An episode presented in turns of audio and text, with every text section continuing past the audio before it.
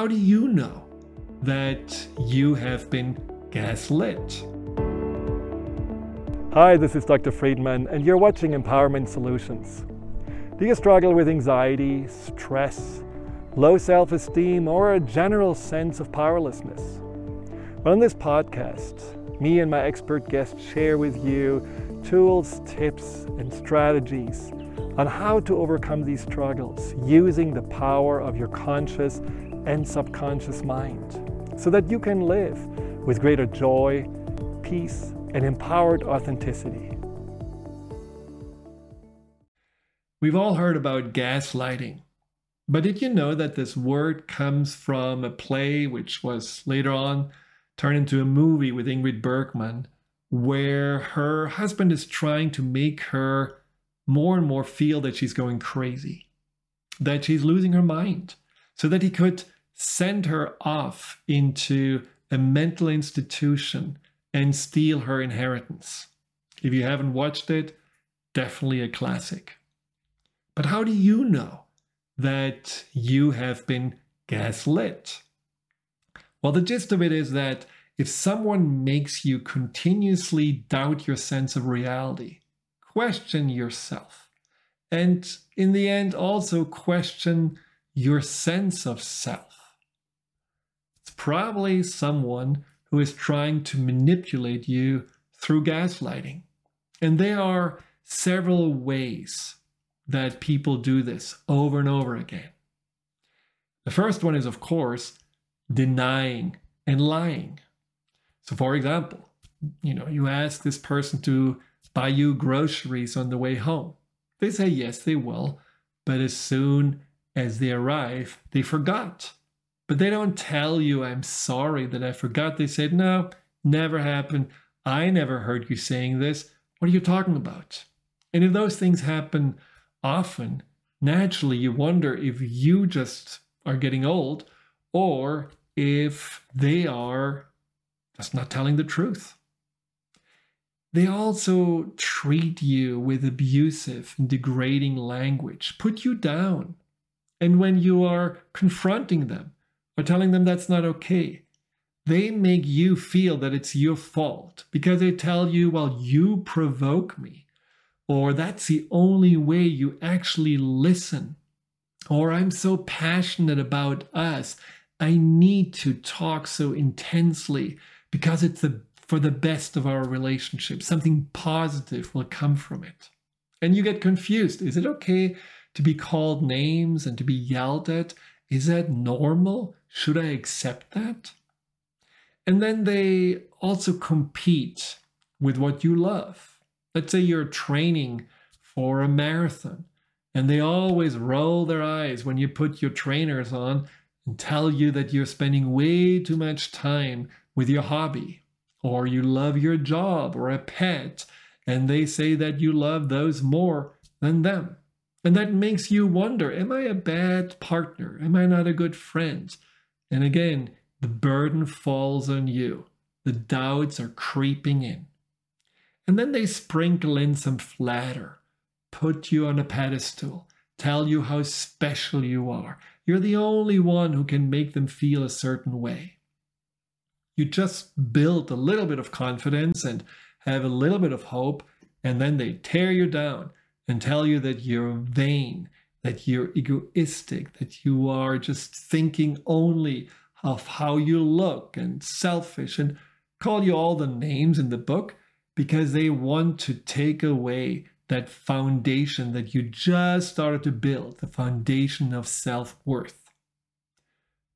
Again, it's not something that happens only one time, it happens continuously. And you wonder, am I now this good person or am I this horrible person?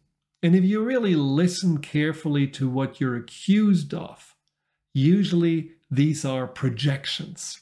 They can call you liar. They can call you someone who is selfish or someone who is possessive. And that's exactly what they are, but they make you want to believe that this is you and you are the one who has the problem. Now, after a while, you just feel like, I have enough. I'm done. I am out. Then they come up with telling you that they will change. I will treat you better. I will, of course, let you have your hobbies, your friends, your pet.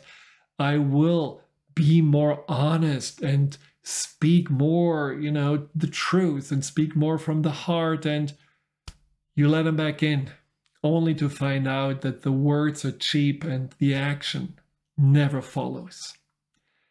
And then you challenge them when you tell them, you know what, this is not okay that you do all those things. And they call you overly sensitive, too complicated, crazy. No one ever wants to be with you.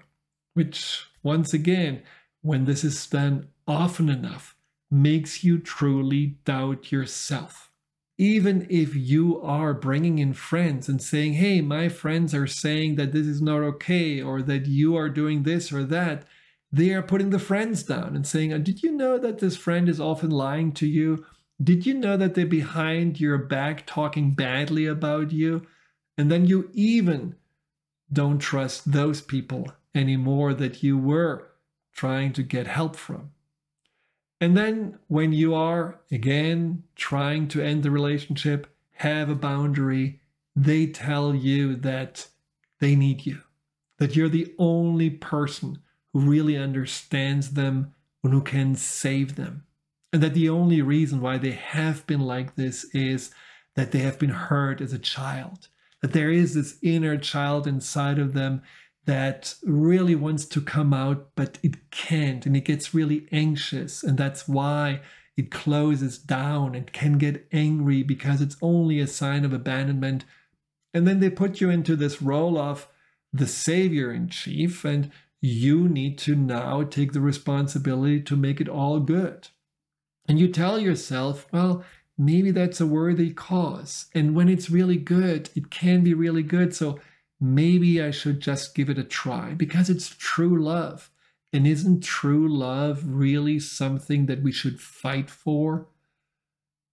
They get you, they pull you back in, and the whole cycle starts again. The point is that when you see yourself losing your sense of self, that eventually you also will lose everything that is important in your life. And this is why you cannot let this go on too long. If you feel that someone is manipulating you through gaslighting and is responding to all your attempts for change and boundaries, exactly the way I told you, it's time to leave. No matter what they tell you, that you're cruel, that they will hurt themselves, that you are destroying their lives you have to remember that you have a responsibility to yourself and that you're not responsible for other people's emotions and for their choices.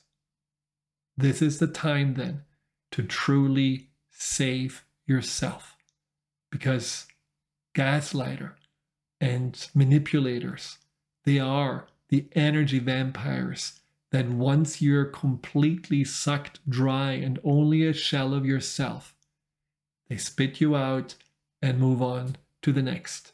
So watch out and be really clear that they will never give you the love, the support, and the attention that you deserve.